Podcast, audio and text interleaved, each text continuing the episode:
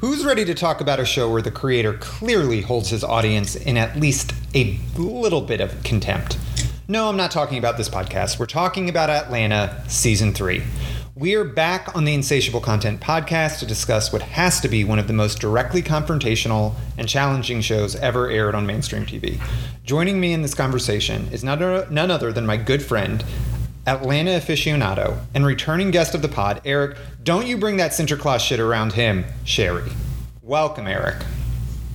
Hey, Vincent. Thanks for having me again. Appreciate it. Absolutely. And, um, you know, since you've last been on, we've indoctrinated a new uh, tradition here where we open up with a segment called Favorite or Garbage, where you get to tell me about a take of mine that is trash. Um, we've had two straight weeks of people telling me, uh, in, including Kate, who I'm, uh, that I am completely wrong to be combining so many cereals together. So, um, would love to know, you know, what what opinion of mine you think I need to throw in the garbage.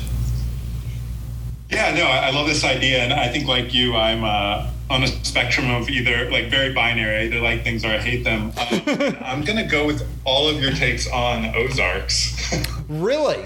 Um, yeah, I just it's not a show um, that I have really I don't think there's anything there. I mean, there's some really good acting. I'll give you give you that. But other than that, I, I just can't understand why we're watching it. There's it's just yeah, no, it's just not a good show. I'm struggling through the last few episodes, and I will also say that the characters are just. Um, there's absolutely no character growth, and then also they're just there's so many things that are just utterly preposterous about it.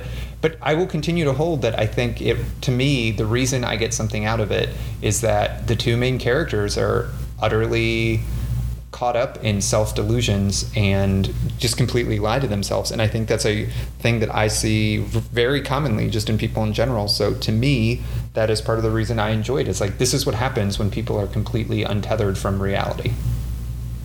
Okay. Yeah, that's fair. But, um, but you yeah, also you also hate Better Call Saul, and uh, you know I, I I love that show. Wait, no, I don't. Um, I actually haven't seen Better Call Saul. I don't like uh, Breaking Bad. I know, I know. Um, okay, well, let's talk about a show you and I both have I think, a lot of feelings and thoughts about. Um, and before we get into this, I want to acknowledge that I'm a white guy talking about a show made by a very famous black artist about black characters, um, and that really centers around the white racism of not just America, but the world, at least in this season. So I completely recognized how compromised and privileged my position is in talking about this. But I also think this season of Atlanta was specifically targeted at its white audience um, in many ways. And the success of this show in previous seasons, I think, has helped allow Glover, Donald Glover, who's the show's creator, to do truly whatever he wanted this season. And he decided to directly go at, um, I think, white people and his white audience. So I don't think my perspective is completely irrelevant, but I am definitely like entering into this with a lot of humility. Um, and I also think there's a lot about this show and what it presents to us about being black in America and abroad that I just could never understand. So I just wanted to say that all at the beginning. Um, but I also just think this show is so unexpected, so mesmerizing that I just, uh, you know, I've watched it now for three seasons and just uh, one of the very few shows where I'll go back and watch multiple, the same episode multiple times. So I'm really excited we get to talk about it. Um, and you can let me know if I ever steer things off course. Yeah, no, I think that's some great framing to, to start it off. And yeah, I too am really drawn to this show because of its ability to confront race in America. Yeah. And and um, yeah, excited to dig into this with you. All right, so let's just set. Let me just set this up with a bit of background here. So, for those of you who have somehow been living under a rock, a quick recap here: Atlanta is the brainchild of Donald Glover and his brother Stephen Glover. Um, it it shows on FX, but now it's on Hulu, and it, it, I think it's pretty easy to find. It follows Donald Glover's character on the show named Earn, um, as short for Ernest, but also there's, I think, a lot of a lot of symbolism there in that name as he attempts to help his friend Paperboy, played by Brian Tyree Henry, um, start his fledgling rap career. Um, well, that is how the show started, at least. But now season three begins after a lengthy time jump from season two, which was both Um, I think part of predicated on COVID, and also just sort of, uh, I think, sort of helps the show, where we quickly realize Paperboy has become immensely successful. He, so successful that we're following him and Earn on a European tour. Um, and their best friend Darius, played by my favorite working actor, Lakeith Stanfield, and Van Earn's on again, off again girlfriend, played by the stunning Zazie Beetz, is jo- uh, joins us. They both join us for episodes throughout the season. Um, so previous to the season, I would say, if you would agree with me, Eric, that like these four characters were really central to the plot by plot episodes and just the show in general.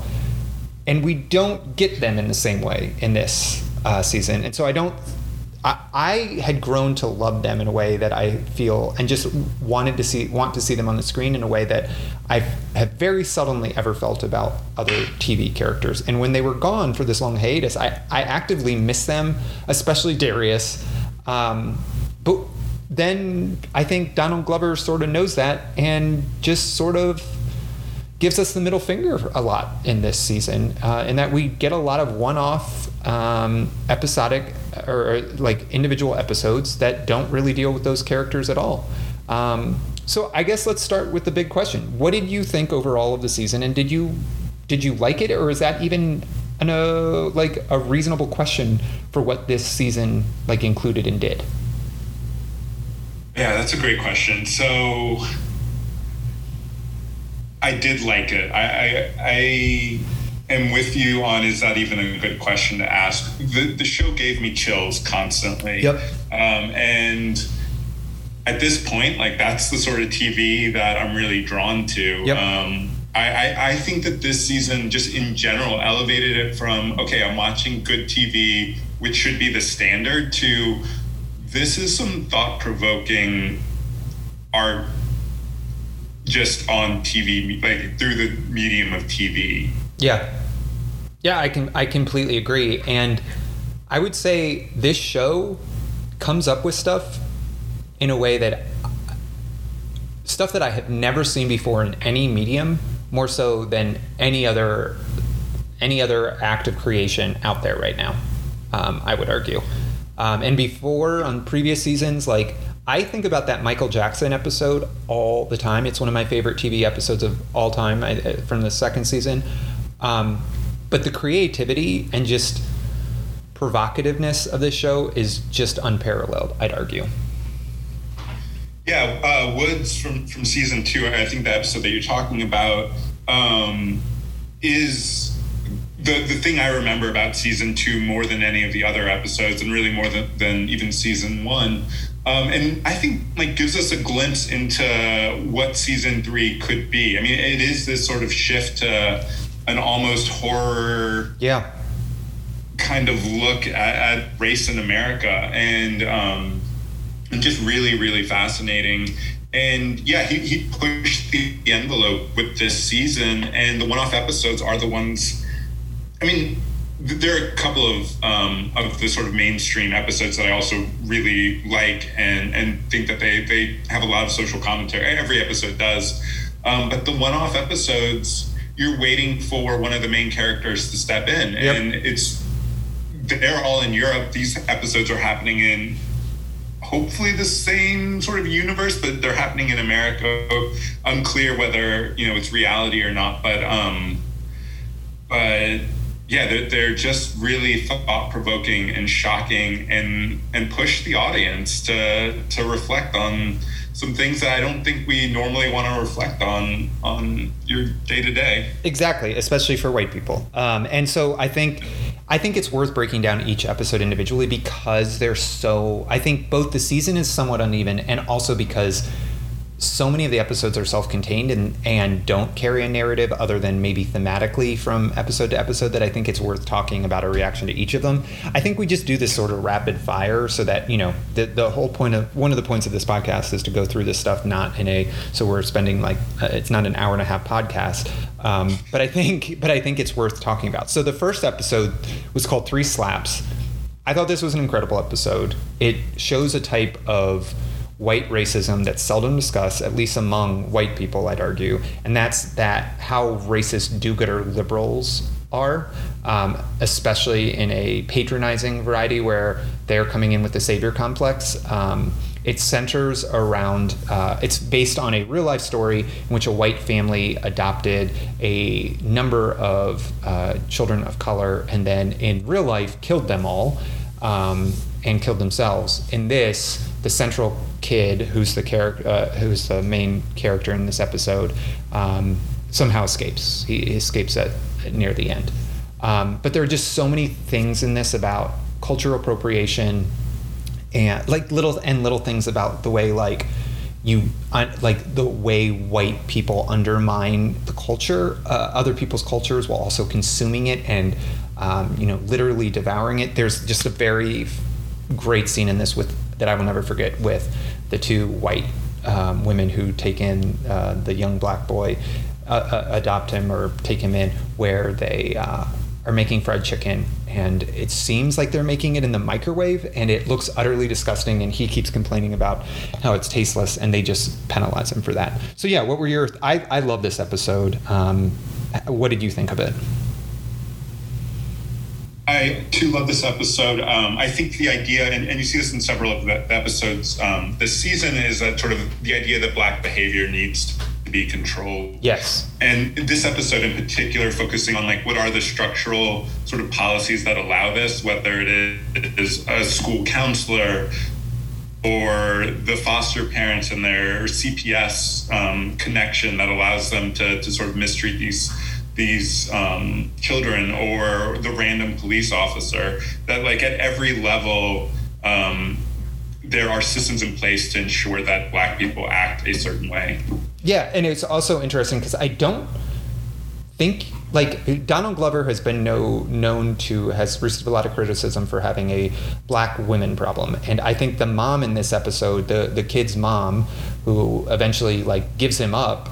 Um, is not a sympathetic character, I would say, at the beginning. And so I think that was also a interesting thing where I felt like it could be direct Glover directly dealing with that, but like then there's a little bit of recognition by the end where the kid who has been putting his mom sort of through the ringer and constantly getting in trouble after he escapes from this comes back to her and seems to be more accepting of like man my mom's life is hard and i'm i'm going to be a little bit less difficult for her.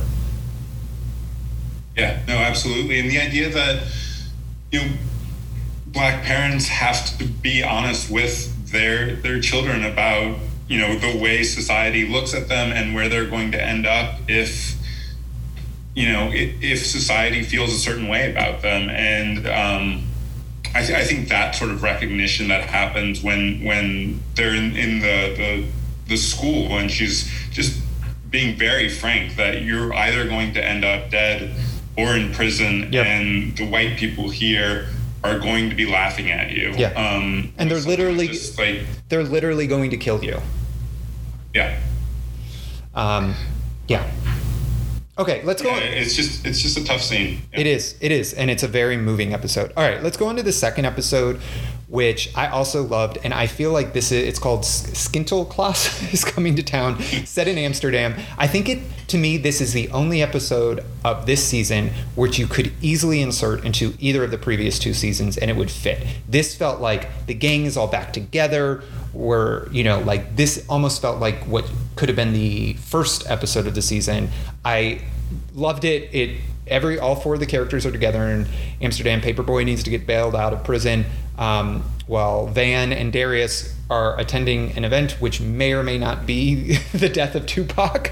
Um, and I think it the, the whole thing with the title is that it's predicated around this day in the Netherlands, which I had never heard of, but where everyone dresses up in blackface. And there's, I think, an underlying current here that racism isn't exclusive to America, and no matter where you are, you're going to encounter it. But um, I laughed a lot at this episode too. It was just so creative and funny, and just thoroughly enjoyed it. Yeah, same. Um, one of my favorites, not my favorite, but definitely one of my favorites. The the Darius Van part of this episode is what what I keep coming back to. Yeah. Um, both their interaction just everywhere. They get along so well, and, and sort of Darius in general. But um, this was just such an such an interesting scene where, where maybe Tupac is sort of being euthanized, for, for lack of a better word. Um, and Van is there to sort of guide him guide him through that. It, it was just such a absurd and bizarre and just interesting episode to watch. Really, really loved it. Yeah, I agree. Um, all right, third episode, the old man in the tree. I mean, this is and even in the title like the uh, the way donald glover wrote the description of this it was just about like rich people doing rich people shit or something like that um, this one was incredible uh, I, I enjoyed it and gave me a lot to think about just because i think it explored a different dimension of fame for black people and how no matter what you achieve you're never quite accepted you always like in sort of the same way with like back in the Renaissance with the Medici's who were, you know, like supporting people. You're always going to have these white people hanging around you that are trying to both exploit you and also be your benefactors. But like that relationship, it's not a relationship of equals. And there's again an element of patronization. And I think the character I keep coming back to from this episode is they are visiting they're going to this party at this really rich white guy's house who has a has a chicken a franchise of a chicken um, chain like a uh, in his house also has a tree growing through the middle of his house um, and there's a character who I think is living at the house who is a young black artist who Earn and Paperboy just decide is immensely not talented but he's being funded by the rich person as some sort of again i think like liberal guilt liberal atonement. But he's never going to become a good artist because he's under this shell of white people. And there's an act of performance there that i think is it was both like the way they wrote it was comical but it was also very painful and i, I thought moving to watch interesting yeah i um this is probably my one of the least memorable ones for me. Uh, what I really do like about it is the sort of Earn has a sort of moral confrontation, right? Like he knows he can just be honest about about what is going on and the fact that uh, this guy is sort of um, scamming these rich white people. Uh, you know, he doesn't have any talent, or Earn can find a way to also get in on the action and, and make himself some money. And yeah, I mean, I imagine that this is most of what Hollywood looks like. I mean, that, that's sort of yeah. just my interpretation of it. Yep. Um, yeah, so I mean, it, it was fun. It's interesting. Um, but it's not one of the episodes that sort of stuck with me. That's fair. Completely agree with it. Well, let's move on to the fourth episode of the season, which I am pretty sure is going to be one that stuck with you, which is called The Big Paycheck. It's a, a one off. And it just goes straight on confronting the whole idea of reparations. I am someone who completely supports the idea of reparations. Now, what I think, what I struggled with in this episode, it is about a white character. Actually, the husband, the guy who's getting married from The Hangover, which I thought was very clever casting. But he's being confronted by the fact that he is going to have to pay reparations because of the way they construct this, that his family uh, was a direct slave owner. What I didn't like about the construct was that to me, the only way and I'd love to get your thoughts on this. The only way reparations truly work is if you make all white people feel the pain, not just those who own slave owners, because or who were slave owners at one point in their uh, descendants or their, uh, their in the past.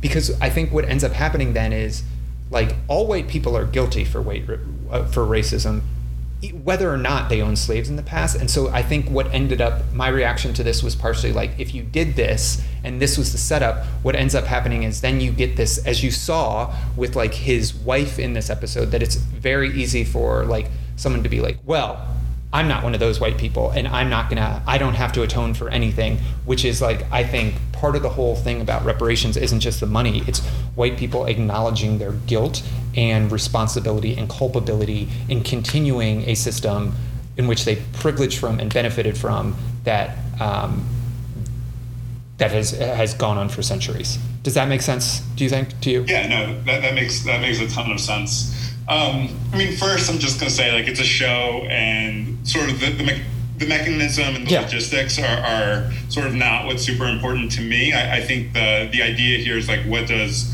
um, what does justice actually look like? Yep. But to, to answer your question, um, one of the the things that I, stuck with me about um, Ta-Nehisi Coates' uh, Between the World and Me is, and it's sort of a, it's not a line that's super important in the book, but he kind of suggests that like what progress will look like is people who are white sort of stepping back away from Yes.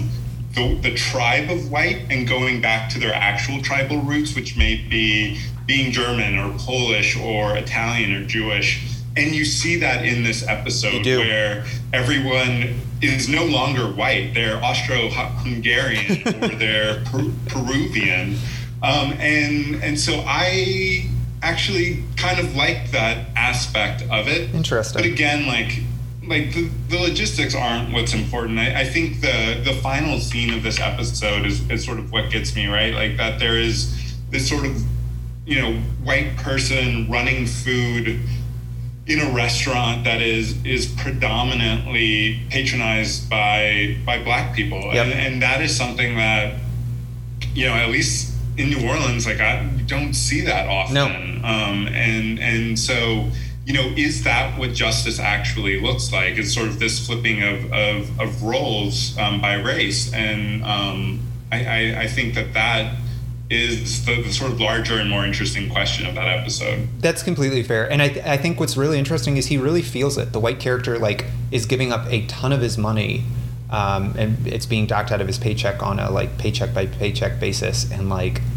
but he's okay with it by the end, and has come to recognize that like he needs to do this, and so like it's weird to say, but it's also like one of the most hopeful episodes of Atlanta I've ever seen. So Yeah, but there is still in that, right? Like the there's this offhand remark where he goes, "Well, at least my tips won't be garnished." yes, yep, And yeah, that's for true. anyone in the service industry, you're not making any money off the 250 that, that Yeah. you're getting an hour. You're making it off of the, um, off of your tips. And so again, it goes back to like these ideas of structural racism Yeah. that like continue to, to help in, you know ensure some sort of inequity um, persists. Yeah, that, that's a great point. That is an absolutely great point. And who knows? Maybe he hasn't internalized it by the end. I think he, he is an example of the insidious form of white privilege where you don't, where white people like myself don't realize how privileged we are.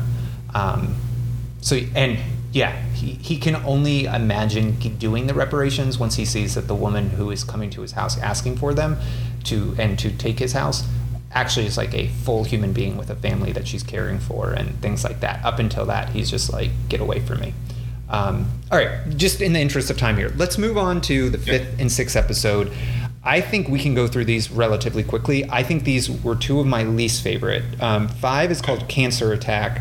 Um, I found this to be, I think, the worst episode of the year. I didn't really know what it was trying to say. I think it's about the way everyone sort of wants to glom on to uh, black performers who achieve a certain amount of fame, and we are centered around Paperboy. But I just found it meandering and really not all that interesting. Yeah, I agree with you there. I like the scene between Paperboy and the guy who stole his phone. I think that's a really interesting scene. Yes. Um, but the, the rest of the episode is, yeah, just whatever. Yeah. Okay. And then White Fashion, the sixth episode. I found this again very muddled. It's, I think, again dealing with white appropriation and how black people are corrupted and taken in by white people. Um, but then also dealt, I think, with black people who are willingly allow themselves to be exploited. I think this was like a direct hit on someone like DeRay McKesson. Um, and so I think there were some really interesting lines and revelations in this, but again, felt a bit like the show was just treading water. Yeah, this was actually my least favorite, um, only in that it just seemed like it was easy compared to other episodes. Mhm. Um, yeah, the, not everyone's an ally.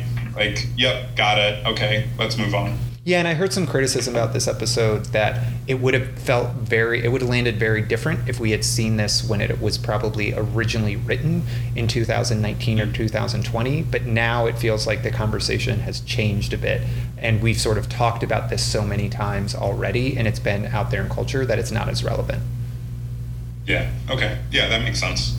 All right, this the number seven. I'm excited to get into because I thought it was one of my favorites, even though I know it was not liked by uh, everyone who watches the show. Um, I love this because it centers around a white family who has a Trinidadian, I think that's the way we would say it, um, um, housekeeper and person and um, nanny raising their kid, and the kid is definitely be like they sp- she he spends far more time with the nanny than his own parents, and therefore is, um, you know, to taking on um, traits of her culture much more so than his own, and sort of the the white parents are oblivious to that um, until she dies. And I think what was most powerful to me about this wasn't even the funeral scenes when they go to her funeral, although I think the part about her the the woman's um, kids being so upset about the fact that they lost time with their own mom because she was giving so much time to raise other white kids was very very powerful. But i think the way the white family talks about her after she dies in such a disposable manner and talks about replacing her getting rid of her things and things like that i was like exactly. Like so often in these kinds of cases like white people view people of color as disposable and how like just people who are helping them get through their lives rather than thinking about them and treating them as actual people and like much more as a means to an end than as individuals yeah absolutely i, think a lot of similar and shared thoughts there um, especially around the kids sort of venting their their frustrations um, and, and, you know larger concepts around what, what do parents have to give up to, to raise their, their kids here. Um, the the thing that came back to me, um, or the thing that came to me, and that continues to come up in, in, in, this again, is like this idea around black behavior being unacceptable. Uh-huh. And so in the funeral scene where um, where people are visibly upset and screaming at one another, and and the, the white people get scared, right? And they're they're like making they're beelining for the door, and then um, you know they, they have the actual question of like, are you leaving because of the way we're acting? And and you know they're they're sort of like, uh, no, and it's like, are you scared? Um, and they're like, yes. You know, finally sort of admitting that, but um, but again, that like sort of even in times of like black grief, that like black people have to accommodate yes. white people and their sensibilities. Yep. It's something that just is so jarring in this episode. And it is, I think, the most grounded episode of all of the American episodes. And still, like, it is the most realistic. It's just a funeral, but it, it really hits home. It's, um, it's a powerful episode. I completely agree. Completely agree. It's a very strong, strong one. And I think probably my favorite out of all the episodic ones. Um, okay, Eight, I think unabashedly my favorite of the year, called New Jazz. Um, we follow Paperboy on a drug infused meandering through Amsterdam as he tries to figure out who really cares about him and who is just using him. I don't usually like the whole like, oh, I'm gonna open up myself with drugs and then gonna like find out some new truths. This was done so well and in such a subtle way where you didn't feel like it was like he's tripping the whole time. Um, and we need to talk about the fact that it, I think it has the most stunning cameo I've ever seen. I, you texted me when you watch it, and we're, and we're just like, you need to watch this. What did you think? And that is exactly how I felt with Liam Neeson coming in and just being like, I, for those of who don't know, he has he said he was after a friend of his who was raped, uh, a white woman. He was going to go out and just beat up, I think one black man or maybe multiple black men. Um, he didn't realize why that was insanely racist, but then he comes on the show and is just a racist and is is talking about you know how he was nearly canceled by black people, and so he still sort of hates them for that. So, what did you think? it, it is hands down the, the best episode of Atlanta of this season of this year, likely, and I, I think the best maybe the single best episode of TV I, have ever come across. It um, it drug episodes are always hit or miss, right? Like yep. sometimes they're good, they're usually really bad. This one just took it to a whole nother level. Um, it doesn't seem like he's tripping or he's drunk. There's no weird visualization. Nope. It actually comes across as super, um, you know, maybe a little absurd, but like pretty, pretty even and, and normal, and just going through um, just some some wild commentary and content. Um, and yeah, the the end with um, with Neeson is. Uh, I, I, still don't know what to make of it even now, and, and I've watched the episode a couple of times. Um, you know, I, I, think the the he gives a pretty heartfelt apology and, and is pretty open and honest about about you know this uncomfortable truth from his past uh, that landed him in the you know canceled club that that he's in in this um, in this show, and then is also at the same time like admittedly not changing and, and still doesn't like black people. Yeah. And it, it's hard to separate what is true and what is what isn't in this. Like, does he still like legitimately not like black yeah. people? And like, like he, he can't because he's on Atlanta and casted to do this. Um, but you know, he ends with that perfect line of just like the best the best and worst part about being black is that you don't have to learn anything if you don't want, or the, about being, being white, is yeah. that you don't have to learn anything if you don't want. To. It's which is amazing. Um, it's very true. It, it it I've never I like that is the perfect definition of whiteness, and I've never heard that before, but it's exactly true. So powerful. Yeah, no, it, it is. Um, I, this is the episode that I, I think again just elevates this past TV and is something that is much much more important than just TV and everyone should should watch this episode.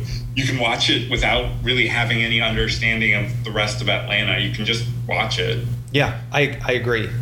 But we go from that and there I want to talk to you too when we get to the end of this about Glover's seeming obsession with cancel culture because it is a thread throughout this whole season. But we go from that high to episodes 9 and 10 which I think are some of the least strong episodes of the season. Nine is um, about essentially um, a about a, a, young black teenager who's passing for white, has a white girlfriend, um, and all of a sudden somebody, a benefactor comes to school who is black and says he's going to pay for the tuition of all the black students to go to college, which is something that's happened in real life. Um, and so then he, the uh, student who is passing as um, white suddenly tries to get this because otherwise he's not going to be able to go to college. And so he has to prove how black he is. I felt the show had some strong, interesting elements. It was definitely gripping TV, including the scene where there's a flamethrower and he's about to uh, bust up the school. I just didn't think it was very cohesive and come together, and I wasn't completely sure by the end what he was even trying to say. Yeah, uh, so this was an episode that um, hit pretty hard for me. Just so, um, I mean, for, for background for for your audience, uh, I'm a person of I'm mixed race. Um, my father is black. Uh, I certainly struggle with sort of what is my place in society, both in, in, in terms of uh, my mom's side and, and with uh, my dad's side as well. And so these ideas around like what does it mean to be black are certainly questions I've, I've thought a lot about. And um, again, you know, I'll point back to the sort of reparations episode where uh, I'm less concerned with the overall structure and the logistics of the episode and more concerned with just the the overarching question um, that that is sort of being brought up by the episode that I haven't seen on TV, right? And yeah, um, it's ambitious.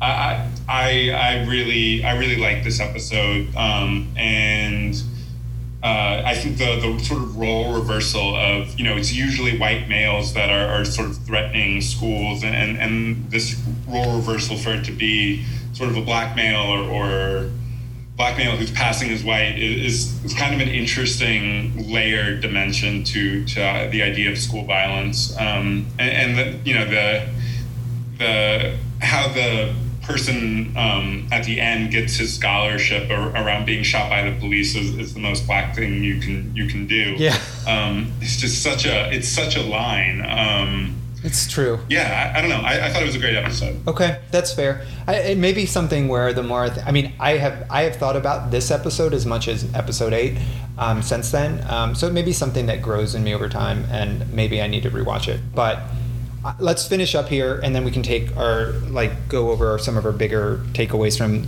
the season. But episode ten follows Van, who we have not seen in quite a long time, as she essentially tries to become a mix of Amelie and John Wick. Um, there is an amazing Alexander Skarsgård cameo where he is playing himself, and Van and him are engaged in some sort of drug and sex infused um, foreplay. Uh, I don't even know what you would call it. Um, I found it enjoyable to watch. I have no idea what to make of it. I don't understand how it fits into the larger uh, narrative arc of the show. I also just think it was a very weird way to end the season where we go, what, two, the final two episodes without seeing um, Earn or Paperboy or Darius, I believe. I guess, as far as I can remember. And I, I don't know what the, I, I, there's a very touching scene at the end of this where Van is explaining how she like feels like she's failed as a mom and doesn't know who she is, and everyone else in her life seems to know who she, who they are but it just it was such a weird way and i have really had trouble being like why did what are we trying what are we supposed to take away that this is the end of the season? Yeah so I'm, I'm with you on a lot of that. Um, i have some sort of half-baked ideas around um, around van and the fact that she gets um, center stage on, on, the on the finale, you know, to me suggests the season's actually about her rather than hmm. um, rather than anyone else. And so it sort of changes how I've seen her in, in some other scenes with because she's really just in a couple of scenes in, in the entire season. Um, and so it's really kind of uh, brought a focus on each one of those scenes for me and, and what that might mean. Um, it is it's just a wild weird absurd scene difficult to watch at times um,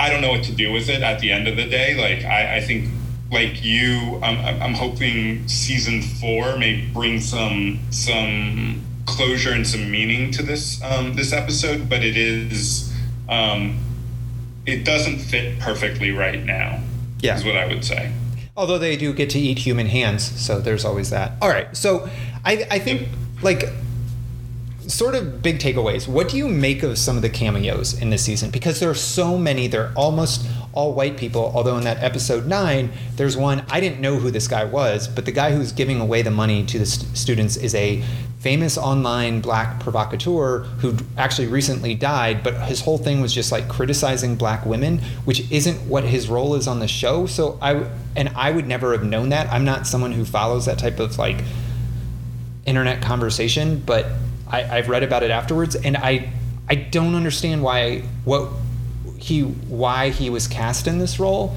Um, my favorite obviously was Liam Neeson, but like I believe um, Tom Hanks's kid is in the is in the episode seven um, at the funeral. I, I don't know, like the Alexander Skarsgård is where I sort of lost the thread because it was funny and enjoyable, but I have no idea what we were trying to get of it. I don't. I, it just felt like sometimes, aside from the Liam Neeson one, that it was Donald Glover flexing his muscles and being like, "See who I can get in this show." I don't know. Hmm. Yeah, um, so I didn't catch uh, some of these cameos that you're talking about. The, the obvious two for me um, were Skarsgård and, and Neeson. Um, and so I actually probably need to go back because I, I kind of didn't catch all of that. Um, I mean, yeah, I mean, part of it is uh, the Neeson one, how he got that to happen, like how Neeson agreed to do this. I know. Again, to me, like this whole idea, that whole cameo is just so mind bending and weird. Um, it, it's just, it, I continue to not really comprehend what's going on there. Skarsgård, um, seems fun. I mean, it, it, was just you know, it was just a good sort of role. I, I, I don't know. I, am not not sort of digging too deep into that. Yeah. And I, I don't know about th- these other ones honestly. Um, yeah, so I'm not sure I have a ton ton here. I think the only thing is I will never get over the Liam Neeson one because the thing that so just stays with me is like, what does he actually believe? Like, is this like Yeah. it's just Yeah. cra- it's just crazy to see someone be up there and just be like, yeah, I was wrong for being racist, but I'm still racist. Like, I just think it's the most provocative cameo I've ever seen. So I, I it, it's something that you, it, once you watch it, I, I would be shocked if you are not left in this same state state of just like constantly thinking about it. Um, so I think Yeah, that, it just yeah, go ahead. No, yeah, it just bends reality Yep. with fiction in a way that, um, I mean, other people have done with, with cameo stuff, but not like this. It's No. just another. It's it's really really interesting. Because if he's actually saying the truth, then he should actually be canceled. And I don't. I think. I think there's the the final thing I wanted to talk about was like there seems like Donald Glover has like outright hostility to his audience. I, I don't know if you read the show descriptions, but like he's like there are things where he's just like clearly like I've read they're very clearly referencing like the online criticisms of this show from previous seasons, and it's sort of like they're all one sentences where they're just sort of like fuck you, um, and I think he's also like I feel this season was very much trying to get the white like literary set that loves the show, their critical set, to like be like this show is trying to make you feel as uncomfortable as you should about your privilege. And it's not you don't just get to watch this show and then say you're like uh, you know a smart educated white person who you know is on the right side of issues right? Like this is like no you're culpable with this too because for the most part the white people in these in this season aren't outright racist right? There are the more subtle variety where we like tell ourselves that we're not racist even though we all are Yeah. Um, to me, the the thing here is like it, it feels where a lot of um, directors or, or writers either kind of spoon feed their audience Mhm. or make things like super complex and like expect you to be smart and figure it out. I think like Glover just starts from the position of for the audience you're guilty and Yeah. this is why. Yeah. Um, yeah, which is true yeah, true. It's hostile, um, and yeah, if you're watching it, I mean, I, I think part of it is just a recognition that you want to be confronted with things that are, are real and uncomfortable. But at the same time, I think what's so interesting to me is this then obsession with cancel culture. He clearly doesn't think anyone should be canceled and that it's like a scourge on us. Like literally, Paperboy goes to a club during his drug-induced reverie called the Cancel Club, where he has this interaction with Liam Neeson. And I just, it's like, if you actually look at it, no one, very few people have actually been canceled. Like the people who have been canceled are like Harvey Weinstein and Bill Cosby and even like R. Kelly's people. Like I still hear R. Kelly music sometimes. Like there, it is damn near impossible to actually be canceled. And so this worry that I feel like he seems to Glover seems to share with like Dave Chappelle and like other people is is baffling to me because I don't think there are the restrictions being put on art. Otherwise, this whole series wouldn't be on TV, and you are able to directly confront it because people don't really get canceled in some regard. And like, I just think I, I constantly am baffled by why people spend so much time worrying about people being canceled when it really doesn't happen all that frequently unless you're such an egregious actor that everyone can agree. Like someone like Harvey Weinstein should never be allowed in public ever again. Yeah, I, I agree with all that. Um, I, I do wonder if it's just pushback from like studios and Mm. people who tell him to censor himself or not to say certain things in, in certain ways. Like I don't know how. I, like I, I really applaud FX for Yes. for putting out a show like this Yep. um, because you know FX of you know five maybe what six years ago was was playing Sons of Anarchy Mhm. and The Shield and just like just bullshit, and and now is playing like really thought provoking TV, and and I imagine it's difficult for him to constantly be hearing from critics or hearing from studio execs not to do something. That's a really good point. That's a really good point. Well, let's just end on this note then. What do you think comes next? Because I will be honest, like sometimes, like with a show like Better Call Saul or your favorite Ozarks, um, you sort of see where it's going. I have no idea what this show. I like. There's a part of me that's like, are we even going to see the four characters in the final season? Because there's only one season left, and I, I truly have no idea after this one. Like, is it all just going to be these individual one-off stories, or yeah, do we get something more? So, just real quickly before we totally dive into this, did you see the the final credit scene in in episode ten? No, I guess I missed it. I must have turned it off. Yeah, so I, I think it's worth watching. So um, so definitely go check that out um, because it, it sort of brings in um, brings in the reparations episode back in, and, and, I think maybe starts to lay the, the groundwork for what um, season four. Uh, well, probably I mean ha- has to be um, doing that as well. Um, I I um, I mean, you, you sort of alluded to this with with Earn's name, right? That um, that Earn is both like you know his nickname, but obviously has other sort of deeper meanings around. Um, he's sort of a vessel for for carrying you know memories of the past. I have an idea like my idea is that that van is is likely has died like huh. I, I think that that is or that this sort of relationship or, or idea between Earn and Van, um, the, the, possibility there has died. But I, but I think likely she has died, and I, I think that that's possibly where season four is going. But I'm probably also like really off. Well, that's fascinating. Um, I, th- I think the most interesting thing for me is like we've by doing Paperboy reaching his level of ascendancy that he did in this season, his rap career doesn't have a whole lot where else to go other than like just going downhill. But I uh, I really like the fact that the whole season wasn't just like watching him be famous and cameos of like other famous rappers and him interacting with famous people. I think it did a much smarter job of navigating sort of what it means to be black and famous um, and how you still are never on completely solid ground and people are still going to try to take advantage of you. Um, so I think there's still room then for his career to be a part of it. Um, I just would, you know, just really want to see more Darius though going forward because he's still my favorite character. So hopefully we'll get a little yeah. bit more of him in season four. But um, anything else you want to say before we wrap up? No, I, I really like that take, and um, I think you, you, can juxtapose that with Dave, right? And the idea yeah. of like Dave is all of his cameos are centered around him hanging out with those people. And, and yeah, Paperboy doesn't actually hang out with any of these cameos um, except uh, except Neeson.